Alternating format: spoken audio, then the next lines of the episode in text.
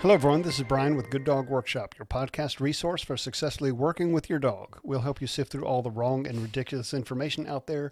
We'll help you understand dogs and how to effectively work with a dog's nature, not against it. In short, we'll teach you how to speak dog. Want to thank everyone for joining us again today. We very much appreciate it. I am here with uh, Marina once again. Hi, Marina. Hi, we should probably just start to assume that I'll be here. Uh, okay, yeah, we can do that. And I, I won't introduce you then. Okay, fine. I'm Marina, and I'm usually here. Um, we are doing uh, the next installment of our myths countdown. Countdown. Countdown. So this is seven. I've got them labeled wrong online. I will change that though. He's going to fix it. But This is number seven. This is number seven, and it is whoever's out in front is the leader, Is the pack leader. is the pack leader. yes. And people think this, I think, in, in large part because of Cesar Millan, because he's said that a number of times in, in his uh, first show, Dog Whisperer, over the years. Yes. And a lot of people ask me when we do the claiming of the door, we get the dog to stay back um, before they walk out on leash, or we get the dog to stay Right. back while their owner walks out, whatever it is. They ask me, so should I be the one to go first? Right. And I personally, lots of people do, have a storm door and three dogs. So I'm never first. I'm holding both doors. Right. Yeah, exactly. And I- I'm last, but I can call them all off by name, and the others won't move. So I'm pretty sure I'm still the pack leader, Right. even though I'm not the first one to go out the door. Right. Okay. So that's a that's a, a really good example of uh, of how how to practice claiming and how to how to get dogs to understand that wherever you are in the in the um, in the in the pack, in the front, in the middle, in the back, you can still be in charge or you can not be in charge. Right. Um, I think this. I, I think what Cesar had meant, and I could be wrong about this, um, but I think what Cesar had meant is generally for most people being out in front it's easier to to be in charge to have that that attitude of being in control um, and to demonstrate to the dogs in your pack that you are in control when you're out front Yes. so I don't I don't think I don't believe that he meant it as a as a blanket statement even though he he he said it. Like I said I could be wrong about that but so we're here to you know debunk this myth to say you can be in charge from anywhere in the in the pack and even if your pack is you know all out in the front yard like my three guys are in the in the morning when I let them out to go to the bathroom or several times a day whatever I can be in the front door and still be in charge of them even though I'm not even you know uh, a part of the pack uh, proximity wise. Right. I think it's definitely situational and it's definitely based on each handler. Um, No, let let me stop you there. What do you mean by situational? Explain to our listeners. um, if you're behind them, like at the front door, and they're all out in the yard, yeah, you're not first or whatever. Um, but if you're walking your dog on a leash and they are pulling you whatever direction, you're not leading. Right. Um, I think it can definitely be easier if your dog is in a heel or following you to be in charge of what they do, what they see. So if you have a dog reactive dog and we're working on that, I'm in general going to say you need to be between your dog and that dog. But if you have a dog like Sailor who doesn't really care about other dogs, yeah, he can walk out in front of me on a retractable leash And and, for- walk just by stuff because that's what I taught him to do. Right. Right. And for for listeners who haven't haven't listened to our podcast before, Sailor is Marina's Chesapeake Bay Retriever. But also, you should go listen to some more podcasts. Oh, absolutely. This is number seven. I mean, you got a whole bunch of other podcasts to listen to before this one. Se- Seven counting down from ten in the myths list. Correct. many more podcasts uh, uh, aside from that.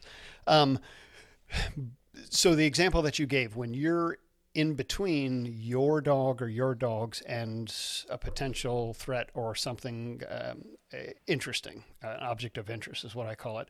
Um, you're between you. You kind of phrased it like you're between two things, but you're at the front of your pack. So Yes. you, you are leading your pack Yes. but you can still lead your pack by being behind. So you could have Sasha, you know, on or off leash. She could be out front of you, and you could tell her. She could be between you and the and the other dog or the object of interest, and you could communicate to her. You could lead her. Don't do Don't that. approach that Yeah, don't approach that dog. And and we saw that yesterday when we were. Um, we came out of your garage yeah, and, there came going down the driveway, and my next door neighbor had her her little dog out, and Sasha hadn't met that dog before. and Sasha said maybe it's friendly. Right. Of course, Sasha wants everyone to be her friend, so she wanted to go approach to it, and she was on on the outside of you, on your left, between you and and the other dog. Correct. So technically, she was the one leading her pack in in you know this this argument sake, um, and you, w- sorry, she was between you and the pack. So some people could say that She was that leading. one was leading, but you showed her I called her off of what she was about to do with Right. voice. right with with simple voice and and And, that re- comes from the relationship with your dog. right e- experience and and you know you being able to to do that yourself but also your relationship with with her as well so you reminded her you're not leading this pack right now Right. now when um when you have multiple dogs with multiple different temperaments and and excitement levels and thresholds it gets more complicated It's a lot right? harder. okay You've And- watched me struggle with that. well, we all we all have at some point but you you um wanted to talk about uh oshi yes. a client, a, a duck tolling retriever. I love those dogs. Brian thinks I'm crazy. It, another chocolate dog in my book. So It's not no. even brown. It, it's It's it, red. it falls in the same category. Uh, for those of you who are about to go Google what a Nova Scotia duck tolling retriever is, it is a very small golden retriever looking thing, maybe a little cuter than a golden retriever. Don't buy one. Don't. You're not ready. They are they are so much work. They have a lot of energy. They're very intense dogs. They're very stubborn. They make they make argue- Sailor yeah. look like he's calm. I was gonna say, I, I bet you could argue that it would be harder to train than Sailor, a Chesapeake Bay Retriever, Yeah. which is known to also be a dog not everyone should own, and a lot of people who do own them aren't in control of them, and that's fine. Right. And they still them. they still love them. Of yes. course. Um, and I'm sure the Chessies love them on their terms. right. Anyway, so so Oshi. so Oshi. Um, and I think this is why Cesar Millan says this. I think he understands enough about human psychology to say people don't have always have situational awareness, and it's hard to teach that. yeah, that's an interesting point. Yes. that- So, because people don't always have situational awareness, And- which I always say is important if you want to off leash train your dog. Right, and situational situational awareness is just being being aware of your surroundings, Right. knowing you know that there are people coming uh, down the sidewalk and about to you know might be about to turn the corner and come towards you with their dog, or there's a noise off in the trees off to your right as you're walking the dog that sounds like a squirrel, or no, that might sound like a deer, or Right. you know there's the sound of car tires coming from behind you, and you can kind of guess how fast that car may be going, whether it's slowing down, speeding up as you're about to come to the crosswalk to cross the cross the street. So that's And- kind of you right. know three things that come to mind in in regards to being situationally aware with your dog. And in the case of your dog, you also have to know your dog. So I know Sasha walks up to other dogs. I know she does not walk up to people in cars. Right. So when I see another dog, I'm suddenly more on top of Sasha. Um when her body language shows me she sees a squirrel, I'm more on top of her even if I didn't see the squirrel first Right. that's I think what Cesar is getting at. Most people will struggle with that. So the best thing you can do is just always be in front Right. and your dog will be following. However, I'm not going to do that. I, I think that you want to build your relationship based on trust and respect. And that doesn't matter if you're in the back, if your dog is between you and the squirrel, between you and the car, whatever it is. You need to be able to call your dog off. It might start where you have to flip the leash around, get in front of your dog, and back them up. But eventually, you need to be able to call them off. And that's what Oshi's owner struggled with. They lived in a suburban area, they moved their toller to Arlington, and their toller doesn't trust their judgment very much Okay. and is terrified of most things in Arlington, like the screech of buses, the sirens from um, fire trucks, Yeah. Okay. things like that. So pretty reactive overall. Pretty reactive overall. So they're not exercising her, which makes it worse for a toller. Right. Extremely high drive dog. Um, so her nervousness increases Okay. with lack of exercise. And I couldn't figure out exactly why she didn't trust her people's judgment until I saw how passive they were when we walked out of their apartment just into the hallway Ah, of their okay. apartment building. Okay. there was traffic in the hallway. I had Sasha, and I, to be polite, first of all, got between the people and Sasha so that she wouldn't lean in and sniff somebody that might not Or yeah, make them make them yeah, make them feel nervous, yeah. uncomfortable. But Oshi was right out in front of her people, leash tight, Mm-hmm. because her person was tense on the leash. And she would see these things coming at her, and I just watched her nervousness get worse. Her eyes get bigger, and then her cheeks puff up because she was going to decide what she needed to do about Yeah. it. While her owner is tight on the leash, but being passive as far as Not giving instruction. not giving She- instruction. right. She wasn't saying anything to her dog, e- even in the wrong way, speaking in full sentences. She was just like, eh, whatever. And I went, whoa, you want to take her right outside where there's going to be trucks, there's going to be, you know, fire trucks and things. And you don't even have this working here yeah. when she's fine with people and fine with dogs passing by, except for the fact that she is going to deal with all of these things. She has not learned from you. I should ignore these things and just be on my business. Right. So that's where leadership comes in. And these people right now need to be in front of her and showing her, I have control of this situation. You have nothing to worry about. Bec- because it's gonna, otherwise, she has a fear response. it's going to be easier for them to properly communicate to her we have this under control Yes. by by them being out in front where with enough practice and not not only with uh, just by themselves but also with their dog or with other dogs with enough practice and experience they can get to the point hopefully where Right. where you know we try to teach people is you can be in charge of your dogs from from wherever right. okay all right So that was Oshi. And again, I think it comes back to you need that situational awareness. yeah So let's think of the leash as more of a safety net right than it is rather a- than the only tool that you have yeah Exactly. Um, if you have that safety net on, you can release your safety a little bit with a flexi lead or by being off leash or what have you when you're in control. right And that means in control of the environment as much as you are in control of your dog.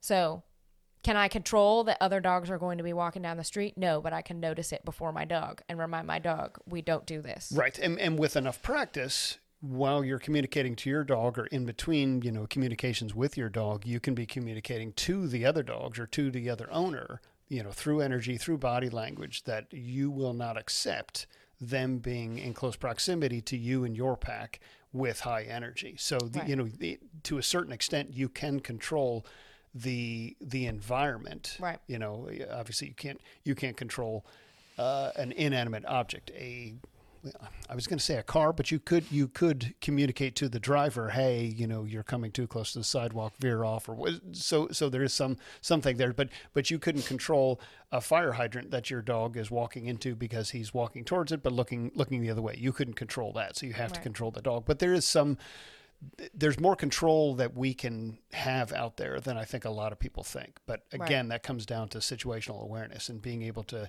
you know, to to read the other dog, read the other person from a distance, say, you know what, I'm not going to be able to get through to them in this moment, so we'll just veer off to the to the side here. Right. But we're, but we're the main thing here is, like you said, being aware, being in in charge of our dogs, leading our dogs, and then um, communicating to them what we want them to do in that moment proactively Right. rather than the dog does something oh sorry i was you Yeah. know i was in a daze there and now i have to respond Right. to my dog doing something Right. Okay. And we've talked about this so many times in the quality time with your dog Right. podcast and um, the leash does not equal control podcast.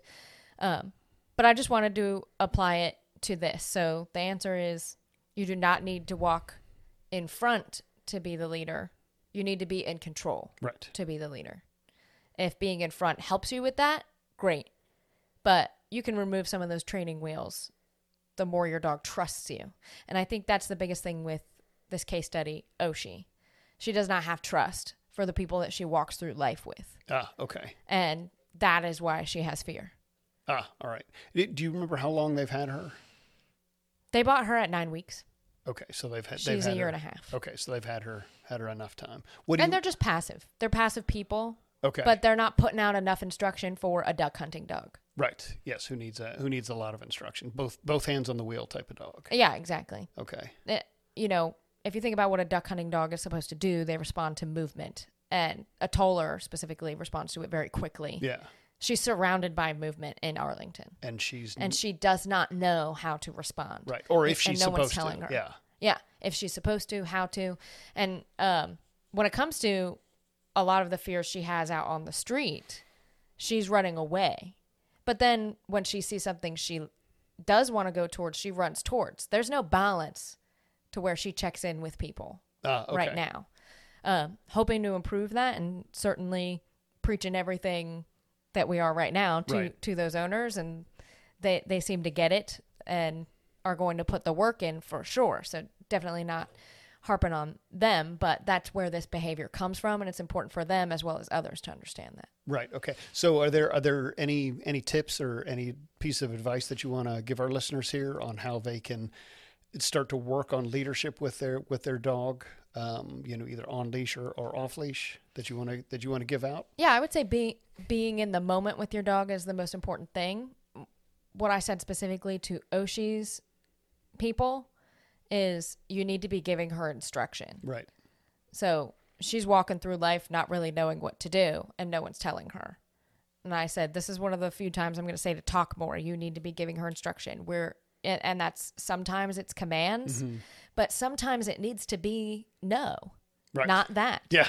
oh, however you want to phrase it, not that, not now, no, or yeah, sim- simply don't. don't. Right. And you can communicate that to your dog through energy, through body language, through sound, or or even through touch. And so many people kind of default to I'll give a command to tell them to do something else. right. Um, so your dog's pulling, Oshi come, or Oshi let's go. Or or distract them with treats. Stop the current process. Right. So Oshi's pulling towards something. Hey, quick sharp sound. Snap you get eye contact. I just got eye contact from Red, Right. and that was pretty quiet. Hey, Oshi, come. Now she's ready to receive your instruction. Right. First, you have to say don't, and, and, that was the biggest thing for them.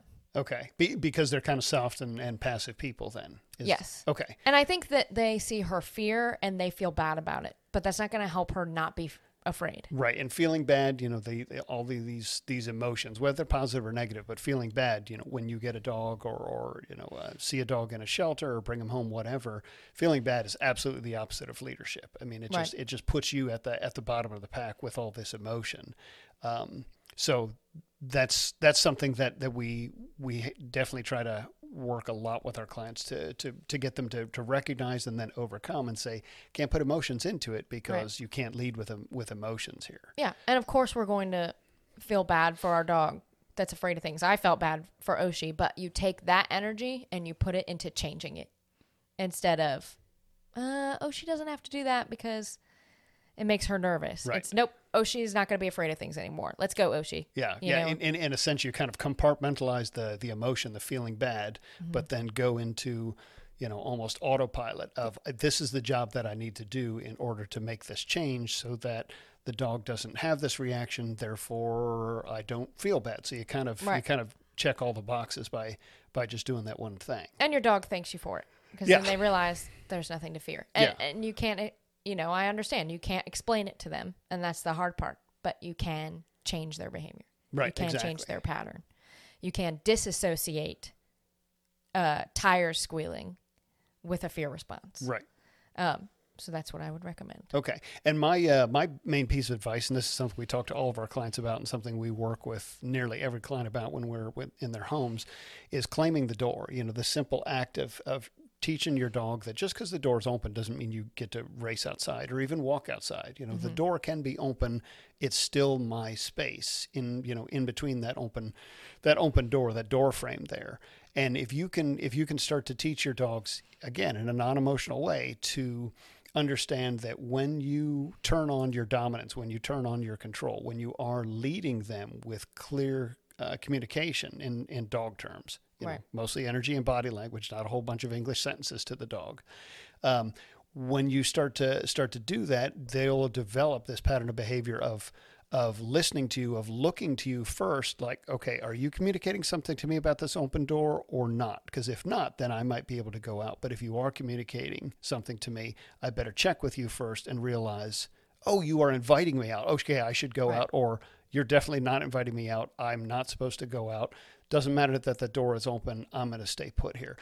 and and the reason this is so important is because claiming is it's pretty ubiquitous in a in a dog's in a dog's life. You know, probably I don't know, 95, 98 percent of their lives are are about claiming, um, and so if we can do you know this simple but important exercise with our dogs inside where there are very few distractions once we step outside we've got that you know that first building block of okay i have a psychological tether with my dog i've got some control of my dog because we worked on this one thing so if you skip the door exercise every time and you know y'all just go out because you're in a hurry it's taken too long you know just thank god we got the leashes on let's go and i dry, i can't go, do all the you know all of that nonsense and just race out the door that's how you're going to start your walk and that's how the rest of your walk will go. Yeah. You don't you don't fix it in the middle.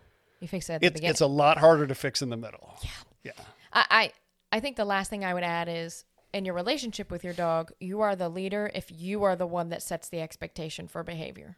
oh yeah that's a good way to put it And so you always cite that as calm, which it, we do in human society as well. We all Right. start as this excited, loud, impulsive version of ourselves, and we're expected to mature and learn to be quiet and read the oh, room, Oh, yeah. read the situation, and get excited when it's appropriate. right But throughout your childhood, I'm sure you can think of several instances, all of us could, Yeah. of when we got excited when it was inappropriate Right. and we were discouraged. Mhm.